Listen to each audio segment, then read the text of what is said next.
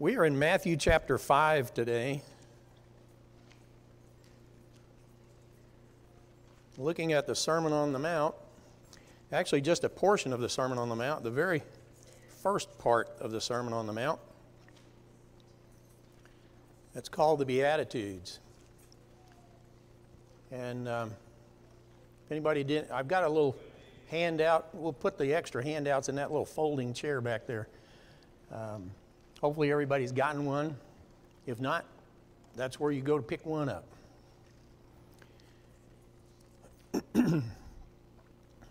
Matthew chapter 5 starts this way. If you would just put them in the, the extras, just put, just put them in that chair right there, just inside the door. That way, folks can grab one when they come in. when Jesus saw the crowds, he went up on the mountain, and after he sat down, his disciples came to him. He opened his mouth and began teaching them, saying, Blessed are the poor in spirit, for theirs is the kingdom of heaven. Blessed are those who mourn, for they shall be comforted.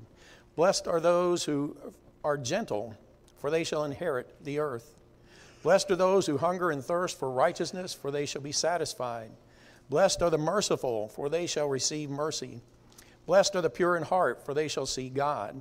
Blessed are the peacemakers, for they shall be called sons of God. Blessed are those who have been persecuted for the sake of righteousness, for theirs is the kingdom of heaven. Blessed are you when people insult you and persecute you and falsely say all kinds of evil against you because of me. Rejoice and be glad, for your reward in heaven is great.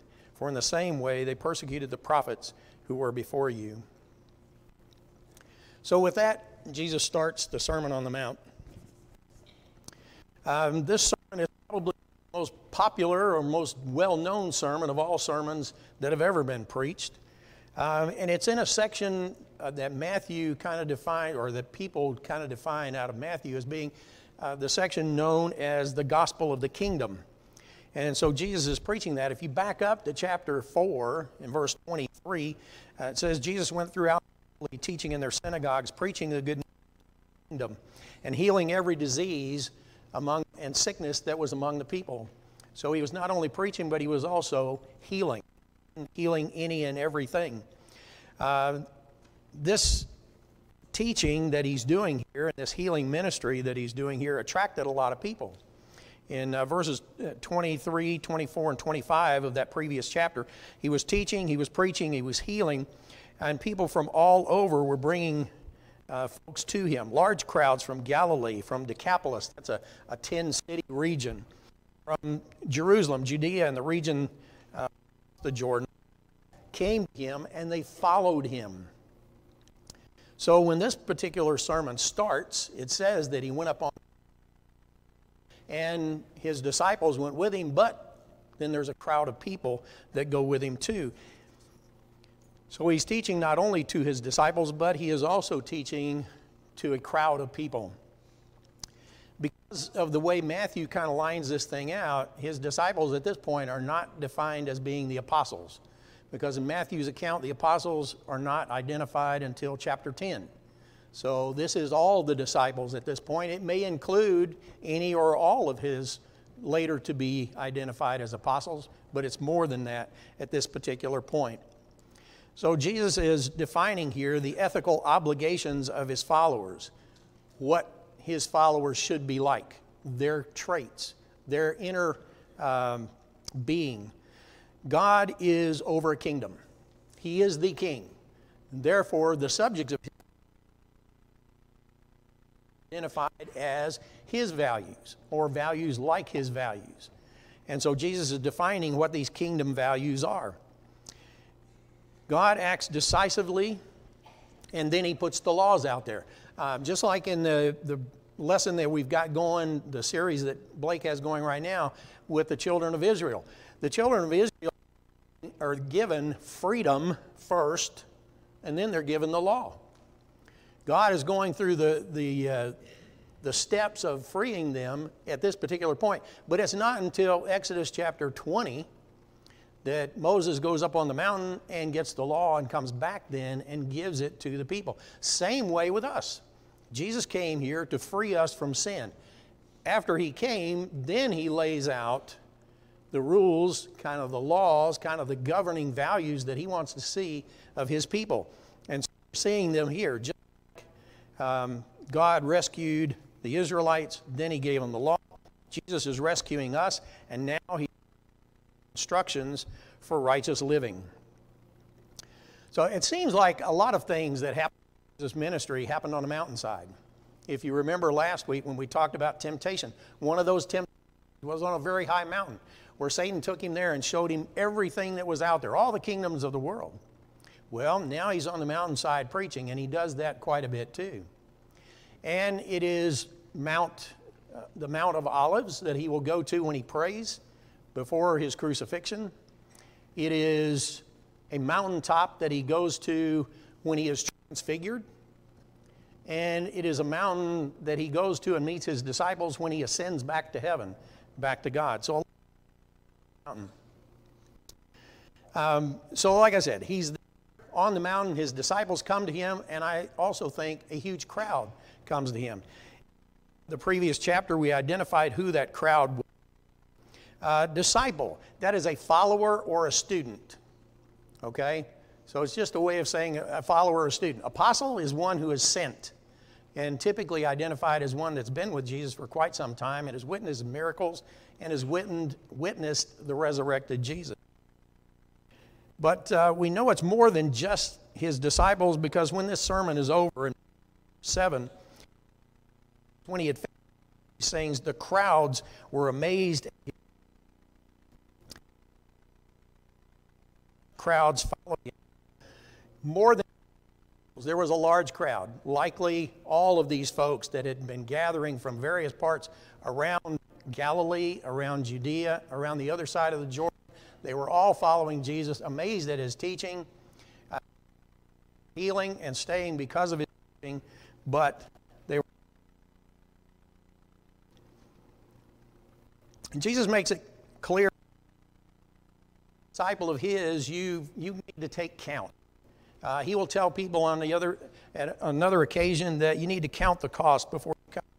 And not only that, if you love father, mother, sister, brother, or anything else, even your own life, more than you love me, then don't bother coming.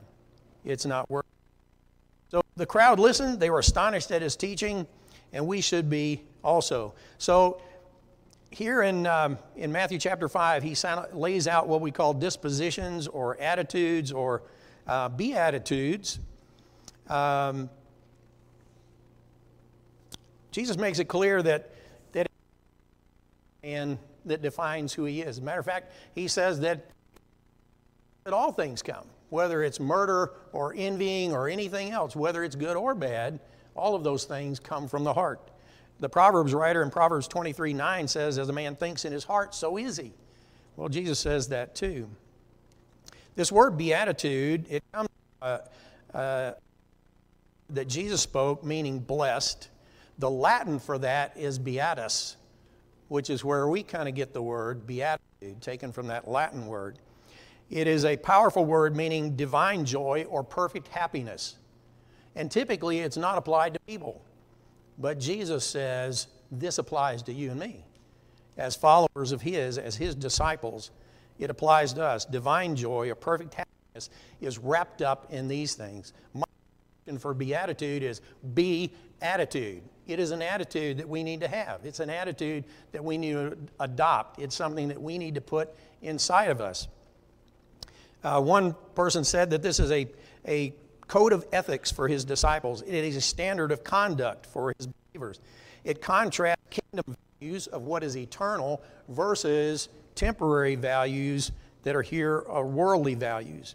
It also contrasts the superficial faith that the Pharisees had with the genuine faith that he expects out of his disciples. Matter of fact, he'll say later in this very chapter, verse 20, I think it is, that unless your righteousness exceeds that of the Pharisees, you're wasting your time. So let's attack them then. Poor in spirit, for there is the kingdom of heaven. Now, the first thing that ought to strike you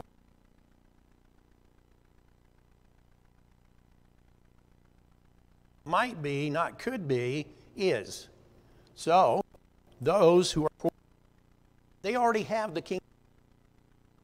It is something we look forward to? Yes, it is. But we already possess it. Uh, the disposition deals with not being puffed up with pride, but pitiful. You know, there's a song we sing um, at the cross, at the cross, where I first saw the light, and the burden of my heart rolled away. At the tail end of one of those verses, I think it's the first verse, tail end of that first verse, before it goes into the cross, it used to say, Would he devote that sacred head for such a worm as I? And, and everybody kind of got to worrying about this worm feeling that, uh, that was permeating everybody. You know, we're not worms, we're not pitiful. And so they changed it. And now when you sing it, it says, Would he devote that sacred head for such a one as I? Which sounds a whole lot better. Um, but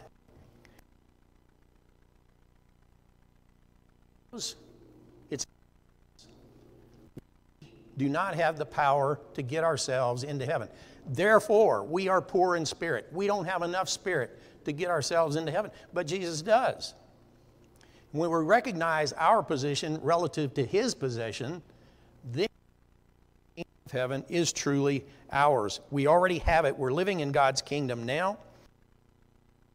The blessings of it.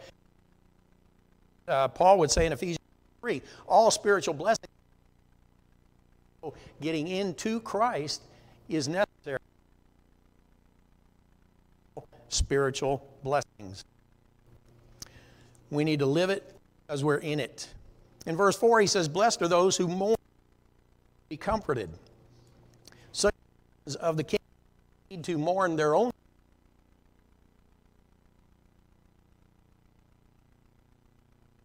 Uh, when we're talking about how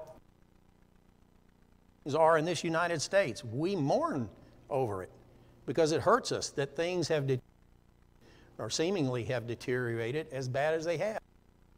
And maybe it's just the fact that we have communications that are better and we hear about it sooner and we hear about it more that it sounds like things are so bad. But things are bad in this world. And that's because Satan is running loose in this world and a lot of people are following him. So, when we realize our spiritual inadequacy, we mourn. And the good news is we'll be comforted. As a matter of fact, Simeon, that we talked about a couple weeks ago in Luke, he by Jesus, consolation of Israel, is the one who brings that comfort. And so we have his spirit. As a matter of fact, we're comforted by his spirit right now, and we are comforted by God, Jesus, Holy Spirit, in heaven forever. This world. for they will inherit earth. You know, a wild stallion is perfectly useless to anybody until they break that wild spirit. But once that horse is tamed, once that horse is meek, that horse then is useful. All that power is still there, all that strength is still there, but now it's useful. It, meek is probably better defined as power under control. Meek does not equal weak. As a matter of fact, Moses was identified as being meek in Numbers chapter 3. And yet, when you think about Moses, buddy, that, that guy was a firebrand. Uh, he would explode in rages of temper. And nobody stood up to him, including Pharaoh. Um, and Jesus is also defined as being meek in, in chapter 11, verse 29. Neither of these guys would be defined as weak, and they certainly weren't. They were strong of character and they were strong of spirit. Not only that, meekness is the product of the Holy Spirit working in his children. In Galatians chapter 5, uh, about the fruit of the Spirit, one is meekness. So we grow in meekness due to the earth. 13, the inherit this earth, but rather a new heaven and much right now. Blessed are those who hunger and thirst for righteousness, for they will be filled. You know, it's the appetites that we have that really what we do. Somebody is is really for power, then he is going the avenues that will grant him power. Somebody for money, he will seek the avenues that will gain him money. Rather, this position of longing for God, then we will seek the avenues that help us to, God, to pursue God. Um, Psalm 42, 1 and 2, panting for water. So my soul longs for you. know, we sing that song too. When our heart, our inner being is searching for God, just like a deer hunting for water, then we will find God. An inward desire that only God can fill. About that, but we've talked about it here in this class too. It is innate in people to search for God. It is unless somebody kind of helps us out and points us in the right direction. And then when we start finding God, we start realizing God, we start leaning on God, we realize that's what I was looking for all along. Hunger and we thirst for God. Realize that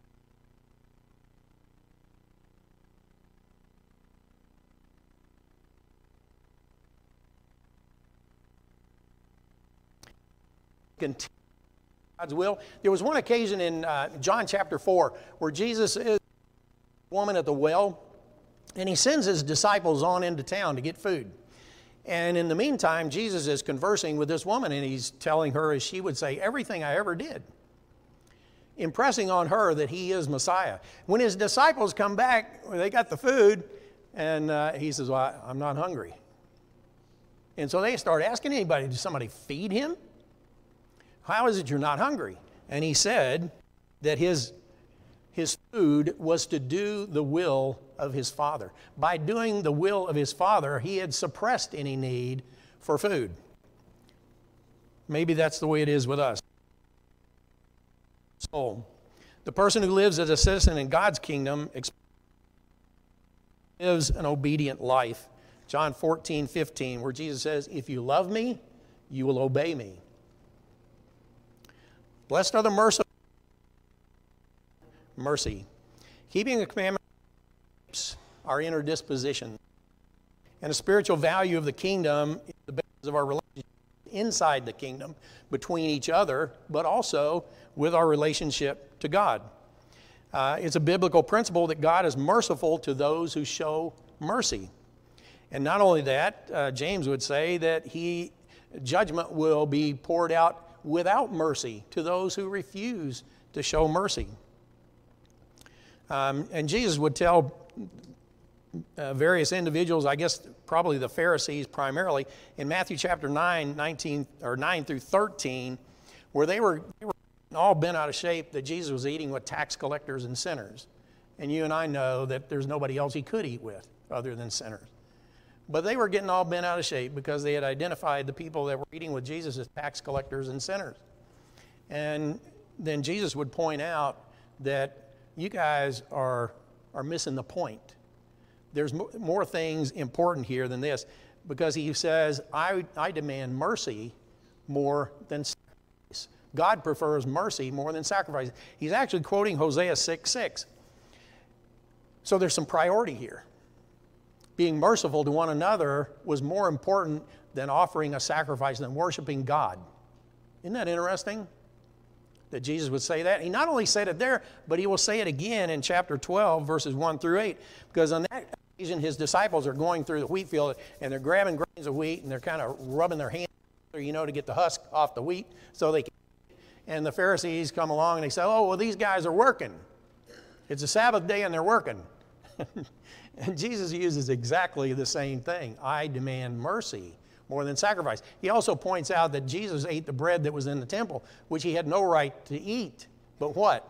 Well, he and his or he and his followers were going to die of hunger. What was more important? Their eating that bread or that it was there for the priest? Jesus said it was more important that he would eat that bread. He demands mercy and of course, if you go to uh, Matthew chapter 25, when, when Jesus is kind of laying out the, the final judgment, he says, I was sick, I was in prison.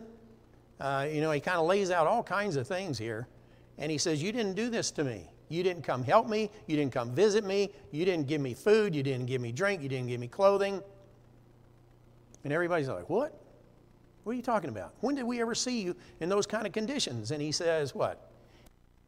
As you didn't do it to the least of these, my brethren. What is that? That's mercy. Showing mercy on somebody who needs this, that's what's important. Similarly, in, in Luke chapter 10, 25 through 37, where he's talking about the Good Samaritan. Through this, this whole story of the Good Samaritan, that the only person that helped the, the individual in the ditch was a Samaritan, which was a slap at the individuals that he was telling the story to. But he gets done with the story and he says, Now, who was the neighbor to this individual that was destitute and in the ditch? And the guy says, Well, I, I suppose the one who showed mercy on him. Jesus goes, ding, ding, ding, you're right. You're right. The one who showed mercy. Next Christian sympathy, the compassion that God has, caring for others. Blessed are the pure in heart, for they will see God. Pure heart means that our attention is undivided. We are solely, totally, and absolutely dedicated to following God. We're not wishy washy. You know, James would say in, in James chapter 1 that if you, need, if you need wisdom, you should ask of God. But when you come to, to God to ask, you must do so in faith, not doubting. Because if you doubt, you're a double minded man, and you should not expect to receive anything. God wants us to be solely, totally, and absolutely dedicated to Him, pure in heart. One, one belief, not two, not a double minded person where you're, you're thinking kind of halfway I believe God, halfway I don't believe God. No, it's not that. You're, you're coming in faith, believing, not doubting.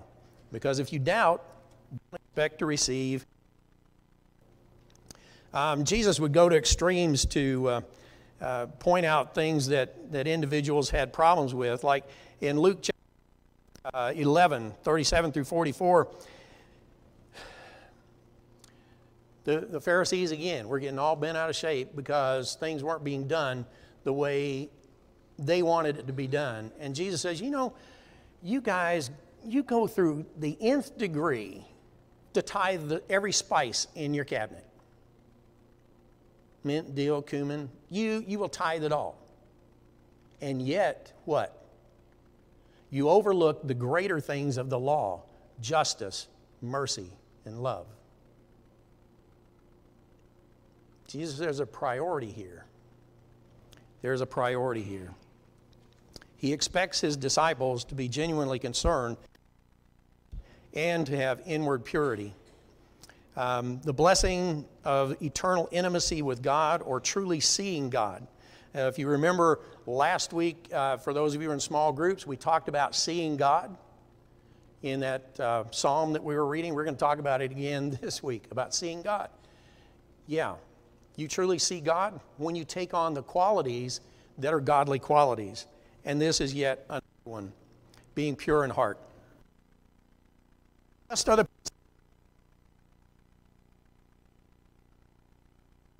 In uh, Proverbs 6, verses 16 through 19, the proverb writer says there that there are six things that God hates. No, there's seven.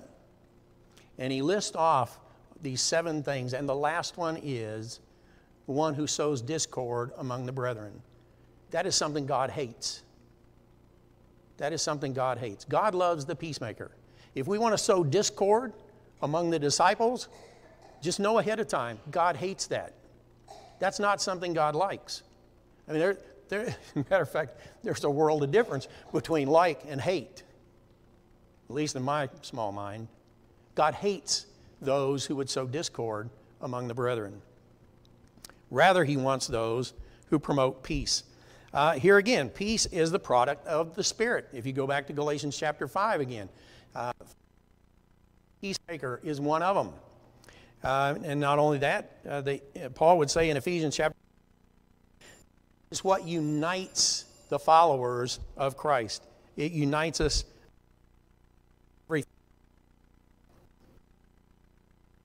God regards those who make we are especially children when we make peace. Verse 10 says, Blessed are those who persecuted because of righteousness, for theirs is the kingdom of heaven. There again, theirs is the kingdom of heaven. Um, blessings come to those who suffer for doing good. 1 Peter chapter 2, verse 20. A person who pursues godliness will not be exempt from persecution. Just as Blake pointed out this morning, it's going to come. As a matter of fact, Jesus said, uh, In this world, you're going to have trouble. But take heart, I have overcome the world. I think the real thing here is your, your um, persecution is coming because you are following Jesus. That's what's blessed. If your persecution is coming or your trouble is coming because you're doing wrong, that's not blessed. And it's not a good thing. Followers of Christ will explicitly and unashamedly associate themselves with Jesus, with his mission, and with his values.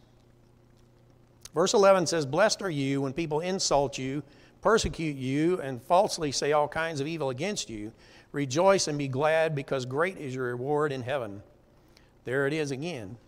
Great is your reward in heaven. For the same way they persecuted the prophets. If you look at prophets, you will see the same kind of thing they had a rough life because they followed God. So don't, don't get disheartened if you're having a rough life because you're following God.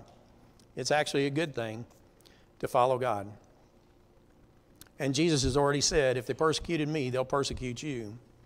You know, Vance Davis is a preacher that um, preached for a little while for us in uh, South Carolina. And uh, matter of fact, some of y'all may have known him because he came through here teaching a Fishers of Men um, class, uh, I think at the congregation back when that existed. But anyway, he tells a story about a man that's traveling uh, via cruise from a foreign country to the United States. And it took everything that he had to buy passage on that cruise line and he gets on that cruise liner and he's sailing for the U.S. But you know, after a, a couple of days, the cruise director kind of thinks, well, I'm missing that guy. I've seen almost everybody around, I haven't seen him. And so he locates his cabin and he goes in there, and the, the, the guy is subsisting on crackers and bread and water that he had brought on board with him, thinking that he didn't have money to do anything else. And the cruise director says, No, no, no, no, no, no, no. You paid passage. You need to come up on the ship. He says, We've got laid out everywhere, almost all the time. Oh, there's, there's recreation, there's, there's rest, uh, there's glorious sights. You can see everything that's around here. You've paid for it, it's already paid for. You need to enjoy what you paid for. You need to enjoy the trip to this new land that you're heading for. And you know what? That's true for us too. Jesus has already paid the price for our ticket to heaven. And we need to come out of our cabin and we need to enjoy the trip that Jesus has planned for us from here to eternity. It's already paid for. Jesus paid the price. Blessed are those who are willing to submit themselves to God trusting Him to transform their lives. Jesus said, We are blessed when we're willing to serve God in His kingdom. Jesus declared the kingdom of God through His preaching. He placed great emphasis on the inner qualities that we need to build in ourselves, the one we just, ones we just talked about. God promises to reward those disciples who develop these characteristics if they place their complete faith in Him and rely on Him for their salvation, all the while allowing Him to renew your heart and renew your mind so that you are more and more like God each and every day. Remember, Jesus has paid the price. Let's enjoy the trip. Doesn't mean there won't be rough seas, don't mean there won't be hard times, because there will be. But you know what? You can't get thrown out of the ship. The Holy Spirit has you lassoed in. God has you lassoed in. Jesus has you lassoed in. You can only get off his ship if you choose to bail out. That's the only way out. Trust him, follow him. Next week, we are going to talk about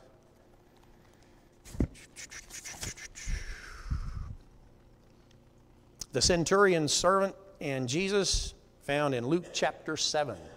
Thank you very much for your attention this morning. We're going to beat the bell barely.